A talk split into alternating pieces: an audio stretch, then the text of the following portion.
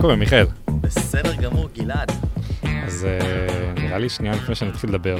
אתה רוצה רגע להציג את עצמך באיזה דקה, שתיים? בשמחה. אה, מיכאל מתיאס, 25, אה, גר כיום בתל אביב, עד לא מזמן ב- בקליפורניה, ב- באוניברסיטת סטנפורד. לפני כן כמה שנים טובות ב-8200, בתחום הסייבר יותר, עברתי ל-AI. לפני הצבא ניהלתי חברה של האקתונים לבני נוער. הייתה חוויה מאוד מעניינת ללכת ולנהל חברה בקליפורניה, שעושה אירועים למאות בני נוער מסביב לעולם, ואז פתאום להיכנס לטירונות ו- ולהבין, אוקיי, רגע, שנייה, אני חייל. ו- ואז... אה, קצת כאפה כזה, נראה לי שחופים בחיים באיזשהו מקום. זה היה כאפה רצינית, היה ביום השלישי של הטירונות, אני, הייתי, אני אמרתי למפקדת שלי, נטע, היא הייתה, היא הייתה, היא הייתה מדהימה, כל הצעקות, היא, זה, זה, זה הדהים אותי כמה, מה היה הכוח של פתאום ארגון כזה. וביום השלישי אני שכנעתי אותה שיש לי בעיות, בק... בעיות עיכול או משהו, כי אני הייתי צריך לעלות לכ... לשיחות עם כתבים מגלובס וידיעות אחרונות, גדול. על ההאקתון הגדול שעשינו בארץ.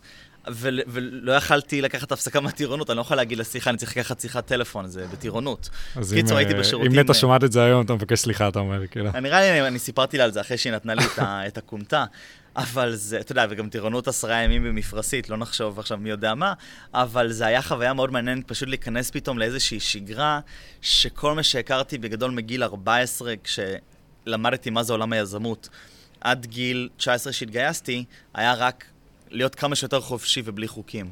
אז זה היה. נורא מעניין. מדהים. רגע, אז בואו קצת נקפוץ כמה שנים קדימה. אה, צבא, התחלת סטנפורד. אה, חזרת לארץ בגלל הקורונה, ודיברנו כזה מקודם, ואמרת שבזמן הקורונה היה לך קצת משעמם, אז אמרת, יאללה, בוא נעשה סייד פרויקט, 20 minute leader, כאילו, אני מניח שהרבה אנשים ראו את זה, ומי שלא ראה את זה, אז ממליץ. אתה רוצה קצת להרחיב איך התחלת את זה? כן. אז, אז משעמם, אני חייב כן לציין שזה היה הכל, הכל לא, אתה יודע, הקורונה הייתה תקופה מאוד, אה, מאוד מוזרה, אה, אבל אה, פתאום כל מה ש... הרי אני כל, כל החיים, כל הילדות, גם כל התיכון, כל הזמן ניסיתי לעשות אופטימיזציה לזמן שלי, ולא, והיו כל כך הרבה דברים שרציתי לעשות ולא היה לי מספיק זמן. כי פשוט לא יכלתי להיות בשני מקומות במקום אחד. רציתי, נגיד, להיות במחזמר בתיכון, אבל גם להיות קפטן של נבחרת הטניס וגם לעשות דיבייט. אני אהבתי, זה, זה היה לי מגניב לנסות דברים שונים. ו, ופתאום כשהקורונה התחילה, והיה לנו, אה, נכנסנו למחשב, פתאום כל הדברים היו על המחשב, ואני גיליתי שפתאום כל, כל המולטיטאסקינג שלמדתי לעשות מול המחשב, אני יכול להשתמש בזה כדי לקחת את כל הפעילויות שלא היה לי זמן אליהן ולעשות אותן במכה אחת.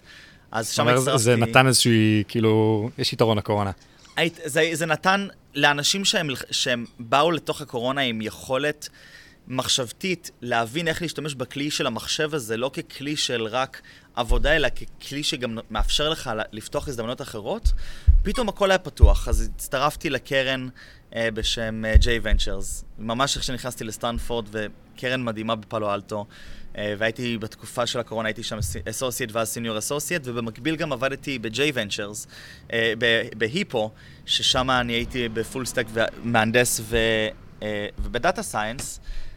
ואז אני אמרתי, אוקיי, אז יש כאן את שני העולמות האלה שהם נורא נורא מגניבים אותי.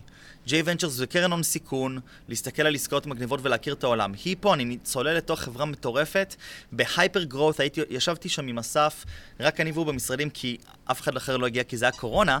פתאום אני יושב עם אסף שהוא מגייס 150 מיליון דולר, ואני כמהנדס חווה גם את הצמרת שלו, אבל גם את הבעיות שלנו כצוות data engineering. ואמרתי, וואו, מה, איך אני, מה, מה, מה אני יכול לעשות עם הזמן הזה, ומה מה חסר לי במשוואה של איזה סוג יזם אני רוצה להיות? ואמרתי, אוקיי, יש כל כך הרבה אנשים שהייתי רוצה לשאוב מהם מידע.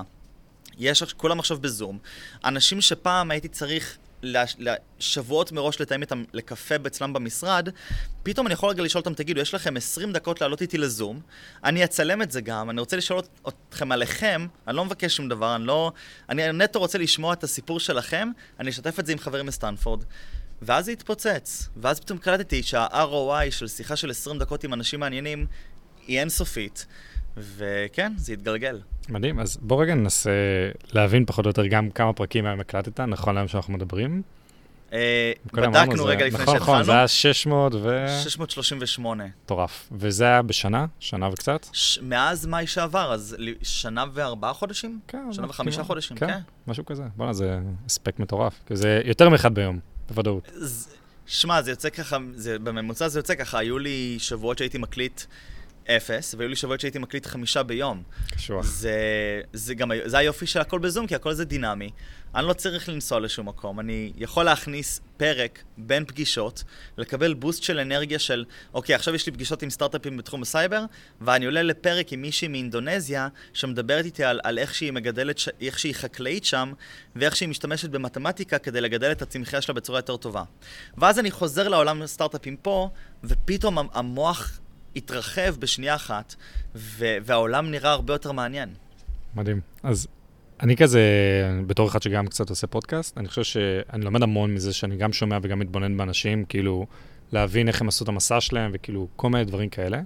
עכשיו, בתור אחד שבאמת ראה, עשה כמה פרקים יותר ממני, אתה יודע, בקטנה. אני אשמח כזה, נוכל לשתף בכמה תובנות שלך עם השיחות של אנשים, אתה יודע, מכל העולם בסוף זה מגוון מאוד שונה תרבויות. גם מה אתה חושב שאנחנו כישראלים לא עושים טוב, זאת אומרת, יכולים לשנות בתרבות הארגונית שלנו בחברות, וגם בצורת ניהול. אם אתה חושב שלמדת משהו פתאום מבחור מליווייס, שאני זוכר שראיינת, או בחורה מאינדונזיה, בסוף מה השקפות עולם, איך הן משתנות, כאילו? לגמרי, לגמרי. אז קודם כל שנו יודעים שהישראלים בסוף אה, יודעים הכל ועושים הכל, סתם. אבל אני חושב ש... חשבתי על זה הרבה. מה, מה הם הדברים שאני לוקח מהפרקים האלה? אז אני חושב שקודם כל, שים את כל הידע בצד, ואת כל התובנות העסקיות, וה... זאת אומרת, יש כל מיני דברים פה ושם של, אוקיי, כשאני מגיע ל-growth stage, הנה תקלה שמישהו עשה, אז אני יכול, אני יכול ללמוד מזה לסטארט-אפ שלי. כי, כי זה הסיפורים האלה, בסוף הם מקבלים המון עומק. מה שבפועל הכי מרגש אותי, זה ההשראה שאני מקבל מזה על מה אפשר לעשות. זאת אומרת, אני, כמות התעשיות שזה פתח בפניי, וכמות הרעיונות בעולם והבעיות שקיימות בעולם, זה, רק אז הבנתי כמה אני, כמה שאני חשבתי שאני ב, ב, גלובלי בחיים שלי. מרגיש פתאום קלולס בעולם באיזשהו מקום. אני פתאום אני מרגיש שלמרות שאני הייתי כל כך פתוח לעולם, בית ספר בינלאומי, וחייתי מסביב לכל מיני מקומות, ופתאום אני מבין שעדיין הייתי בבועה. ושהעולם הוא כל כך מורכב ויש בעיות כל כך מטורפות לפתור אותן, אז זה היה בצד של הרעיונות והוורטיקלים, וזה גם מה שהביא אותי יותר להבין איזה סוג יזם אני רוצה להיות. אבל החלק השני גם, זה להבין שלקחת את כל ה-case studies שאני שומע, ולנסות למפות לעצמי מהו הנרטיב שאני הייתי רוצה. מה, מה בפועל מעניין אותי במסע הזה, וכל אחד לזקק מהסיפור שלו או שלה, הנה משהו שאני לא יודע שאני הייתי נהנה ממנו או שחווה אותו בצורה מסוימת, וזה נותן לי להיות הרבה יותר בפוקוס של אוקיי, כך, הנה, הנה האפשרויות, קודם כל הכל אפשרי, הכל אפשרי בעולם שלנו, ו, ובסוף יש גם, לא, אי אפשר להסתפק בבעיה שהיא בינונית, זאת אומרת, אם אני אמצא את הדבר שאני באמת באמת הולך להיות הכי מאושר ממנו, אז גם החברה הכי תצליח מכל החברות האחרות שהייתי יכול להקים. וזה כבר כל כך ניכר לי כשאנשים מדברים עם, ה, עם הניצוץ הזה בעין. הפאשן הזה של ה... אני רואה לפעמים בשיחות יזמים שיושבים איתי, ואני מתרגש מלראות את המבט שהם נותנים לי, איך שהם מספרים לי על הסטארט-אפ שלהם, ואז אני רואה חבר'ה שהם כזה יותר עושים את זה בדיי ג'וב והם יותר סבבה עם זה. ולי זה ברור איפה אני רוצה להיות. ובואו ננסה קצת למפות את המסע הזה של היזם. זאת אומרת, משלב ה... שלב הרעיון, ideation אפשר להגיד, עד שלב ה-seed, seed round A. איך אתה רואה את הדברים מבין מהתובנות שלך, שאתה אומר, יש פה הרבה מאוד טעויות נפוצות ושווה שנייה לפתוח אותם, לדבר עליהם, אם זה המסע הנפשי הזה של הסטארט-אפ, ש... בחירת שותפים, כאילו, באמת, יש המון המון בעיות. אני חושב מהשיחה שלך, באמת, גם הניסיון שלך, איפה אתה חושב שאנשים עושים היום טעויות? אה, ישראלים, אמריקאים, אתה יודע, כולם. אני חושב שאין קשר כבר, זאת אומרת, בין ישראלים ואמריקאים, זאת אומרת, אנחנו כבר, במיוחד מה שראינו בעשר שנים האחרונות ובשלוש שנים האחרונות, הישראלים בסוף יודעים לבנות את החברות הכי גדולות ולפתור בעיות שכולם, כל אחד בעולם יכול לפתור. זאת אומרת, ואנחנו מבינים שכל מה שהייתה לנו מגבלה עד עכשיו זה בעיה של קפיטל, ופתאום עכשיו שהבעיה הזאת נפתרה, אז אנחנו, אנחנו עומדים שם בטופ של נסדק. אני, אני חושב שפחות מלהסתכל על טעויות שאנשים עושים, אני יותר אוהב להסתכל על הצד של מהם הדברים האקספשיונל שהם עשו, שגרם להם להצליח. וזה, שם זה מעניין אותי, כי אז אני יכול להסתכל גם דרך 20 Minute Leaders ולשמוע סיפורים של, אוקיי, לדבר עכשיו עם איזשהו, לא יודע, מנכ"ל של יוניקורן ולהבין, אוקיי, תחזיר אותי לימים הראשונים. מהם ההחלטות שקיבלת? ואז אתה מבין פתאום שיש pattern-ים מאוד מובהקים.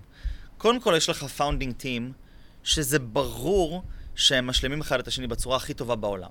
איך זה בא אבל לידי ביטוי? שאתה זה אומר, כאילו ל- כולם אומרים משלים אחד את השני, אחלה, אבל זה כאילו... אבל זה צריך לבוא לידי ביטוי, אני חושב, בתחושה, הרי רק היזמים יודעים להגיד על עצמם האם הם משלימים אחד את השני. אני כמשקיע לא יכול לבוא לפגוש צוות של יזמים ולהגיד, אוקיי, אתה הלכת להרווארד, אתה הלכת לבן גוריון, אתה היית בסטנפורד, הנה, אתם צוות, אתם צוות מצוין. זה לא עובד ככה, זה כל כך מורכב.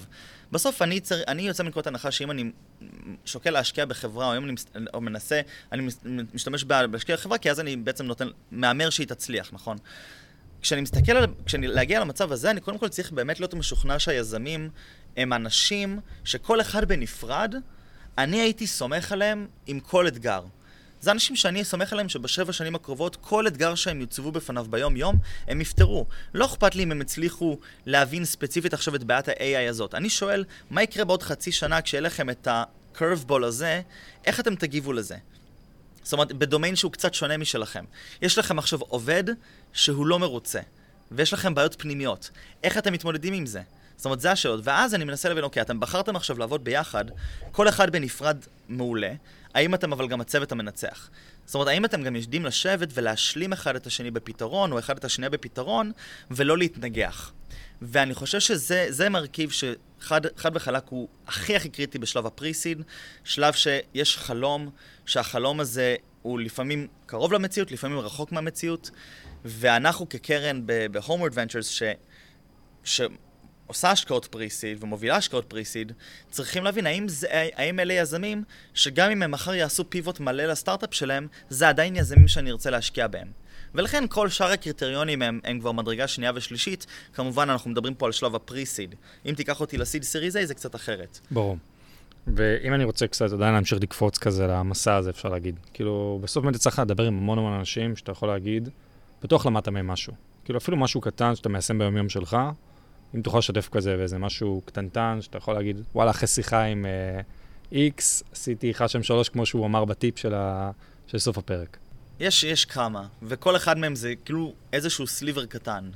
למשל, עם תומר לונדון, ה-Chief Product Officer של גסטו, שהוא ישראלי מחיפה, והיום זו חברה ששווה לדעתי 4 מיליארד דולר, והוא אחד המקימים שלה, אה, הוא דיבר איתי על, על איך הוא הגיע לתחושה של שליחות, ואיך הוא למד על עצמו שכשהוא באמת, הוא באמת, יש לו תשוקה למשהו, אז הוא לא מרגיש צורך לעבור בין דברים שונים. הוא פעם היה עושה המון המון דברים, ופתאום בגסטו הוא מצא איזשהו purpose שגרם לו לשאוב את זה ולנשום את זה. אז ממנו למדתי איזה, מה התחושה שאני שואף להגיע אליה. עד עכשיו לא ידעתי, לא הבנתי לאן, מה התחושה, ועכשיו הבנתי שזה, מבחינתי זה המבחן שלי כיזם, האם אני הצלחתי לייצר חברה שאני מגיע לתחושת שליחות כמו שהוא חווה.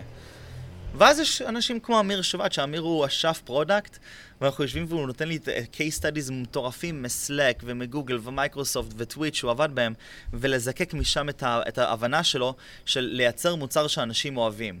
והוא ספציפית ב-developers, והוא אומר, חבר'ה, כל הקונספט של בניית מוצר הוא די פשוט. Build a product that people love. לא משנה אם זה feature א' או feature ב'. האם אם הם אהבו אותו, אז כל, ה, כל ה-analytics וכל ה... הם הסתדרו מעצמם כבר. בדיוק, בסוף זה המדד היחידי שצריך לשאוף עליו, האם do people love your product. ו... וכמובן יש סיפורים מטורפים על רזיליאנסי וזה, אבל, אבל זה בסוף מזדקק להבנה של איזה סוג יזם אני רוצה להיות, ו... ואיזה סוגי בעיות מעניינות אותי. מגניב. ואם אני כזה רוצה, לפני הרעיון דיברנו כזה על אה, החלטה טובה שעשית בחיים והחלטה פחות טובה. נתתי לך זמן לחשוב, שלא תגיד עכשיו, אה, עשיתי לך חיים קלים. בוא נתחיל מההחלטה הטובה. משהו שאתה אומר, בדיעבד, וואלה, לא מתחרט על זה, הדבר הכי טוב שעשיתי בחיים. אז אני, אני אגיד החלטה שהיא לא הייתה שלי. זו החלטה של... אה, זה, זה כן הייתה החלטה שלי, אבל בגיל 16, בגיל 13, אבא הציע לי לעלות איתו לכנס על הבמה. ואני נורא אהבתי תיאטרון ונורא רציתי להיות שחקן. לא ידעתי מה זה כנס, לא ידעתי מה זה טכנולוגיה, אבל אבא אמר לי, אני הולך לדבר באיזה אירוע, האם אתה מוכן לעלות איתי על הבמה ולענות על כמה שאלות? הוא בא, זה היה אירוע, זה היה אירוע אה, שנקרא 140 Conference של ג'ק פולבר, ג'ף פולבר, אחד הממציאים של voice over IP, אחד ה-pioneers של הטכנולוגיה. קיצור, הוא, הוא, אני, הוא מעלה אותי על הבמה, וזה כנס מול לא מעט אנשים פה בתל אביב, והוא מתחיל לשאול אותי שאלות על איך אני משתמש בפייסבוק וסקייפ, הייתי ילד בן 13. ואני לא חשבתי יותר מדי על התשובות שאני עונה, אני סתם, סתם זרקתי, כן, אני מדבר עם חברים בפייסבוק וזה וכולי. מה שבפועל קרה, זה שפתאום, שנה לאחר מכן, מסתבר שזה היה די מעניין, כי זה היה קהל קצת יותר מבוגר, ופתאום הם שומעים איך, איך הנוער של היום מתייחס חווה, למוצרים מתייחס של ה- למוצרים, וזה היה ב-2011. ובזמנו אבא הבין שזה, יש לנו כאן, אנחנו בנקודת מפנה שהדור, שאחד הדורות מסתכל על הטכנולוגיה בצורה אחרת לגמרי, וחווה אותה אחרת. שנה לאחר מכן הוא כבר הזמין אותי לניו יורק לבד, לעלות על הבמה, מול כמה מאות אנשים ולספר את הסיפור הזה. מגניב. ופתאום אתה פתאום אני נקלע לתוך עולם כזה, אז, אז זה היה, ובאמת הרגע הכי חשוב לדעתי עד עכשיו ב- בג'רני שלי, זה כשבגיל 16 אימא שמעה על איזו תוכנית שנקראת MIT Launch, שזו הייתה תוכנית של MIT, אינקובטור לתיכוניסטים, ל-30 ילדי, 30 ילדי תיכון מרחבי העולם, להטיס אותם אה, ל-MIT לארבעה שבועות, ולשים אותם במעונות וללמד אותם איך לפתוח סטארט-אפ. והגשתי מועמדות... אתה אומר משהו כאילו נורא סטנדרטי סך הכל. ועוד זה היה ב-2013, זה היה, זה היה כל כך הקדים את זמנו, כמו שאז לא היו האקתונים לבני נוער. זה כל כך הקדים את זמנו. קיצור, היו לדעתי למעלה מאלף מועמדים, בסוף היינו 30 חבר'ה שהגענו לשם, צוות, עשו לנו מבחני פרסונליטי, שעות השקעתי בבית על מבחני האישיות, ואז הם הצמידו אותנו עם ה-co-founders שלנו לפי זה. ישבתי ארבעה שבועות עם האנשים הכי מדהימים שאי פעם פגשתי בעולם. בעולם. אני מדבר איתך, ילד בן 17 שעושה דוקטורט בפיזיקה בקולומביה. אנשים מטורפים, בני נוער שהחבר'ה של MIT Launch זיהו איזשהו פוטנציאל, אני כנראה בגלל הארסיות הישראלית שלי, אז הם רצו אה, להביא מישהו משם, סתם, סתם. שיהיה diversity קצת, אתה יודע, לא, היום לא. צריך את זה. אבל, אה, אבל אני הגעתי ושם אני פגשתי את דרו בן, שהוא אחד החברים הכי טובים שלי, והוא אחד האנשים הכי חכמים שאי פעם פגשתי בחיים שלי. ותוך ארבעה שבועות הקמנו סטארט-אפ שהמשכנו להריץ אותו עוד שנה וחצי. ובתיכון, אני זוכר שהייתי עושה, התכתבתי עם משקיעים בזמן שיעור להיסטוריה, ואני עשיתי שיחות ועידה עם לקוחות פוטנציאליים בזמן, בזמן שיעור התעמלות באוזנייה. זה היה, היה שנה של שליחות, שקמתי בבוקר, אני נכנסתי לאוטובוס של בית הספר, בז- ובזמן שכולם הקשיבו למוזיקה או דיברו על, ה, על המסיבה שקורית הערב, אני ישבתי והקמתי סטארט-אפף עם שמונה עובדים מסביב לעולם, עם, זה, עם אתגרים מטורפים, עם טכנולוגיה מאוד מגניבה, ו, והתאהבתי, ומאז אני, אני ידעתי שזה זה מה שאני הולך לעשות. ולמה הפסקת את הסטארט-אפ הזה? למה הוא נעצר? אחרי שנה וחצי אני התקבלתי לצבא. התקבלתי לצבא. הכריחו אותך לגייס אותך לצבא? אמרו לי, לך תתגייס לצבא, ואפשרו לי להתמיין ל-8200 ולשם, ואז ידעתי שהתקבלתי. השותף שלי רצה ללכת ללמוד ב-MIT, והשותף השלישי רצה גם ללכת ללמוד באוניברסיטה. ואמרנו, תקשיבו, הגענו לאיזשהו נקודת צומת שאנחנו למדנו מהשוק שהמודל העסקי שלנו והמודל דאטה שלנו הוא לא עובד טוב. כדי לשנות אותו אנחנו צריכים לצאת לחצי שנה פיתוח וכנראה לגייס עוד כסף. אנחנו כרגע, כל אחד יש לו עוד משהו בחיים שהוא רוצה לעשות, ואנחנו החלטנו ביחד שאנחנו מעדיפים ללכת לדברים האלה. והיינו צריכים לשחרר את העובדים שלנו, לסגור את הבסטה, זה היה מאוד מעניין. איך עושים את זה? זה נשמע... איך עושים את זה? איך מנהלים את השיחות האלה? בתור ילד בן 18, נראה לי קצת אה, קשה לך לעשות את ההחלטה הזאת. זה היה מדהים, ובסוף ה- אנחנו, כל אחד מאיתנו כבר, זה כבר, זה כל כך בעבר, ולעומת הדברים שאנחנו עושים היום, זה כביכול, אה, שיחקנו יותר, זה היה יותר פרויקט מאשר סטארט-אפ, אבל זה היה כל כך משמעותי לילדים בני 17, שכל הזמן הם בסביבה של ילדים אחרים, ומתייחסים אליהם לפעמים כילדים, ופתאום אתה מקבל כובד אחריות כזה, שאתה מחליט את הכל עבור עצמך. היינו יושבים עד ארבע בבוקר כל יום לעבוד ביחד, כל יום, יחד עם שיעורי הבית, ויחד עם זה שכל אחד סיים ב-top of the class, כי זה נתן לנו פשוט משמעות כל כך עמוקה, ו... וזה נתן מתנה מדהימה שהכל אפשרי. זה באמת, וזה לא, לא היה אכפת לנו אם נצליח או לא, אנחנו פשוט רצינו את החוויה הזאת כל כך, ו... והיה לנו המון מזל שמצאנו אחד את השני. מדהים. כן. רגע, ומה... אמרת עכשיו את ההחלטה הכי טובה. מה כן. ההחלטה הכי גרועה? אז שמע, אני, אני לא מצטער על... הדברים היחידים שאני מצטער עליהם בחיים זה דברים שלא עשיתי, אז בטח יש כל מיני אירועים שאני בחרתי לא לגשת אליהם, נגיד, נגיד עשינו האקתון, אה, ארגנו האקתון לבני נוער בג'מייקה.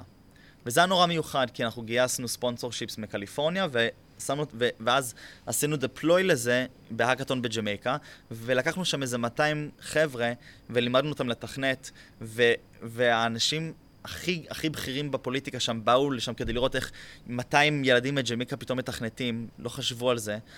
ו... ולא הייתי שם, לא טסתי לשם, כי הייתי, הייתי, אני זוכר ש... או, ש... או שבדיוק אני התחלתי את הצבא, או משהו, דברים לוגי... משהו לוגיסטי שיכלתי לפתור, ועכשיו אני מצטער על זה, כי זה היה איזשהו רגע נורא מיוחד בפרויקט שהקמתי. שאני דמיינתי לעצמי, וואו, עכשיו יש שם 200 חבר'ה שלא היה להם, להם מחשב בבית, ואנחנו, ואנחנו מייצרים פה מק, איזשהו מקום שהם יכולים, ויכול להיות שאחד מהם אפילו ילך ללמוד מדעי המחשב בגלל זה. ואני, ואני יודע כבר על חבר'ה שהם הלכו ללמוד מדעי המחשב בגלל שהם היו בהאקתון שלנו, ואז, והיום גם הם עובדים בגוגל, ואני, אתה יודע, אני יושב שם וזה, וזה גאווה.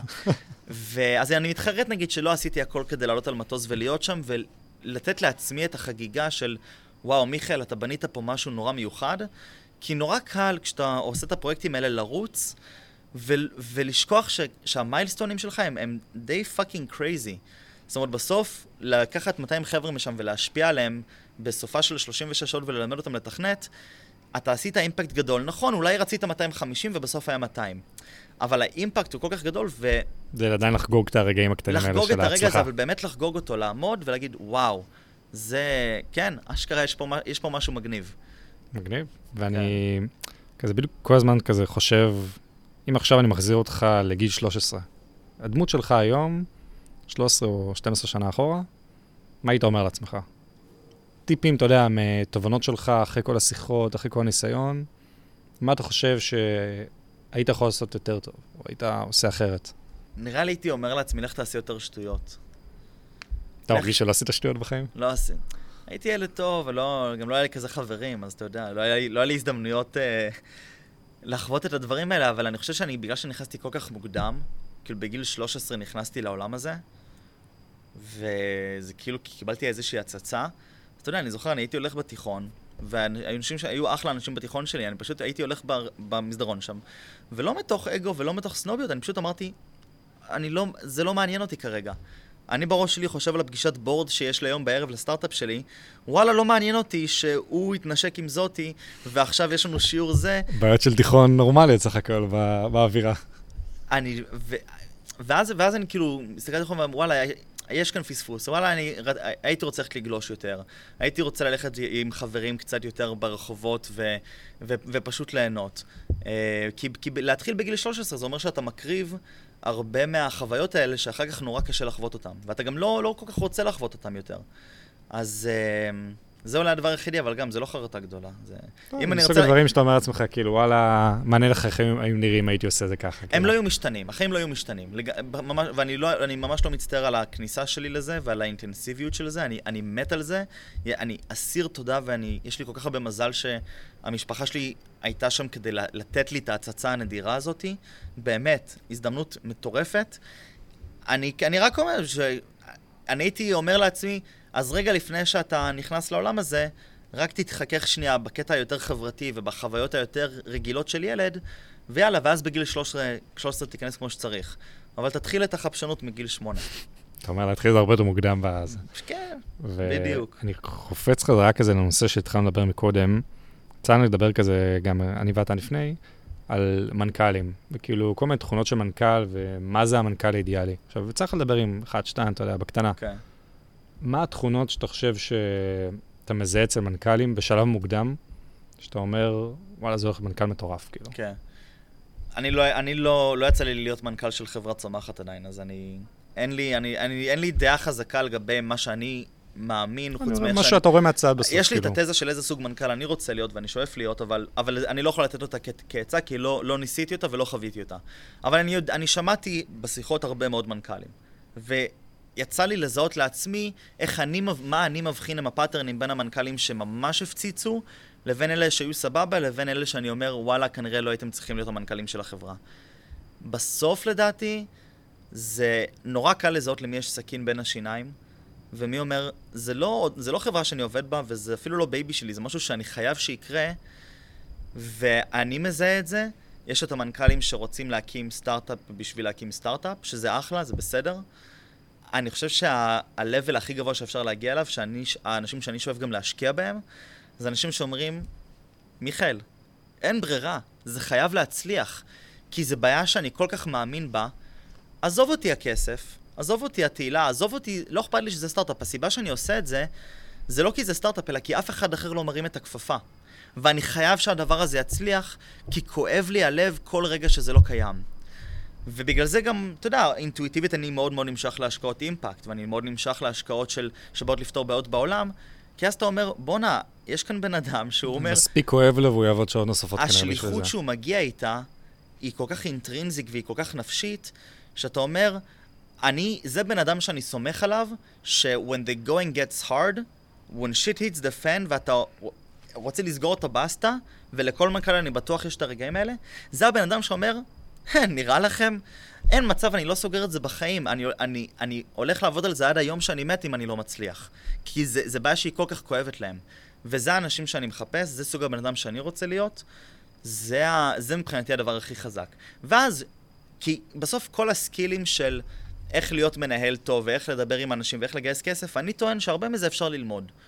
אתה לא צריך שהמנכ"ל יעשה הכל. המנכ"ל בסוף צריך, יש לו כמה תפקידים מאוד, מאוד בסיסיים, שהם מאוד פאונדיישנל, ואם הוא יעשה, ו, ו, ואז צריך למצוא צוות של אנשים שימלא את הפונקציות האחרות. מנכ"ל צריך לוודא שיש כסף בקופה, יש דלק, המנכ"ל צריך לוודא שיש חזון, יש לאן אנחנו הולכים, מה אנחנו מנסים לעשות עם הכ... בהינתן הכסף הזה, ואז המנכ"ל צריך לדעת לאכלס את האנשים הכי טובים בעולם לפתור את הבעיה הזאת. הוא צריך לעשות את המשולש הזה. ואם הוא יצר את המשולש הזה, אז הוא ניצח. ואז ברמה הזאת אני אומר, מי אני סומך על, על מי אני סומך שימלא את המשולש הזה? בן אדם שהוא לא יוותר עד שהמשולש הזה יהיה מושלם, ואז מי שאחרי שהוא גייס את האנשים, יהיה לו מנהלים מעולים שינהלו אותם כמו שצריך והם יהיו לידרים. ברגע שהוא יגדיר את החזון של החברה, הוא יביא את ה product manager הכי טוב בעולם, או, או היא תביא את ה product manager הכי טוב בעולם, את המהנדסת הכי טובה בעולם, ו, והם את, הם, הם יתפרו את, את, את החזון, ואם הם, הוא יביא את הכסף מהאנשים הנכונים, אז לשאר הפונקציות יהיה מספיק דלק לרוץ קדימה. ואני חושב שאנשים מאוד מהר מסתכלים על מנכ"ל והם שוכחים שבסוף זו המטרה. ונכון שבשלב הפריסיד והסיד המנכ"ל הוא הרבה יותר hands on. ולכן זה, זה מאוד חשוב, אבל בסוף אתה צריך להסתכל על הבעיות... בלונגרן, כאילו, בכל הסיפור הזה. על הבעיות הבאמת עמוקות, שיקחו המון זמן לפתור, הבעיות הבאמת באמת עמוקות, שאלה גם אני, אני מאוד נמשך אליהן. כרגע אני קצת פחות נמשך לאפליקציות ודברים כאלה, כי זה, אני, אני מסתכל על בטריות, בטריות ניתנות, על בעיות של אגריטק, בעיות של הלת'טק, בתי חולים, דברים שפוטנציאל לוקח שנים לפתור, זה, זה הדברים ששם אתה צריך גם את המנכ"ל, שהרבה מעבר לנהל את ה-day to day, הוא חייב להשלים את הפירמידה הזאת. ואנחנו מגיעים לקראת סוף הפרק. זה עבר מהר, נכון? ממש. ואני אוהב תמיד לציין את הפרק עם איזשהו טיפ שלך.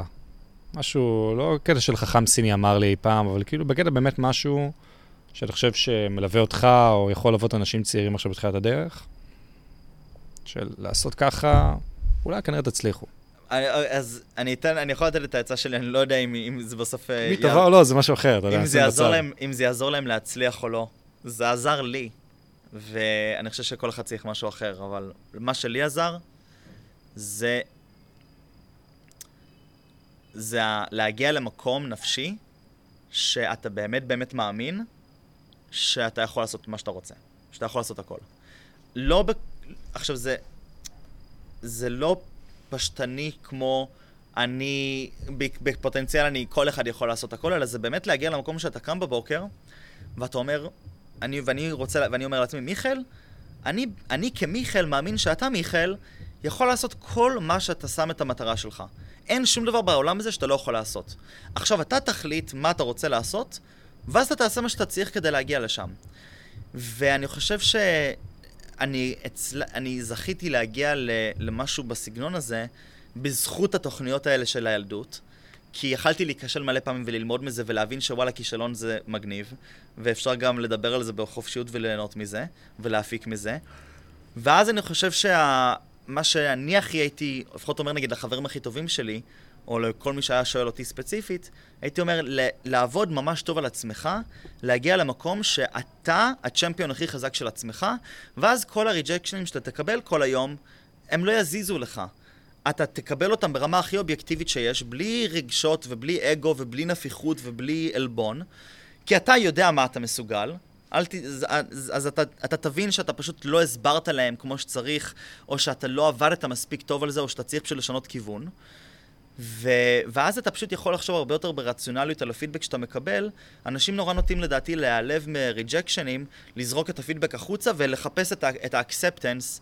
ואז הם מקבלים ערימות של ריג'קשנים, מתעלמים מהם, כי הם מחפשים את ה acceptance כדי לקבל... confirmation bias כזה טבעי, באיזשהו כן, מקום. אנשים רוצים להרגיש, לקבל את ה acceptance, ואני מאוד, אני אומר, אני- בוא נגיד ככה, כשאני אצא לגייס כסף לסטארט-אפ שלי, אם אתה תגיד לי, מיכאל, אני יכול לתת לך קרן עכשיו שהיא בטוח תגיד לך כן היום, או אני יכול לתת לך אותה בעוד שבוע אחרי שנפגשת עם עשר קרנות והם יגידו לך לא, אני תמיד אעדיף את האופציה השנייה. כי אתה רוצה ללמוד למה בעצם מכל אמרו לא. rejection אני אלמד, כן.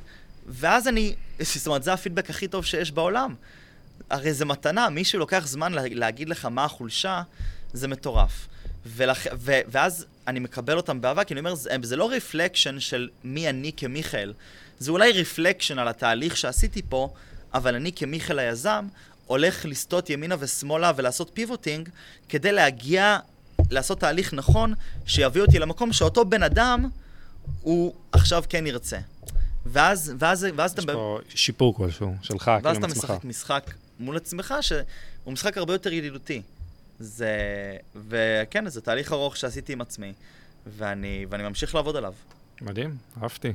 טוב, מיכאל, הגענו לסוף הפרק. תודה. תודה רבה על האירוח פה, ועל ההיכרות עם בני הכלב שלך. תודה שעשה לנו רבה. רעשים של צפצופים מתחילת הפרק. אני מניח שאנשים יהיו שאלות, אז אני אפנה אותם ללינקדאין שלך, ומשם אתה תיקח את זה לאן שאתה רוצה. ונתראה בפרק הבא. נהדר.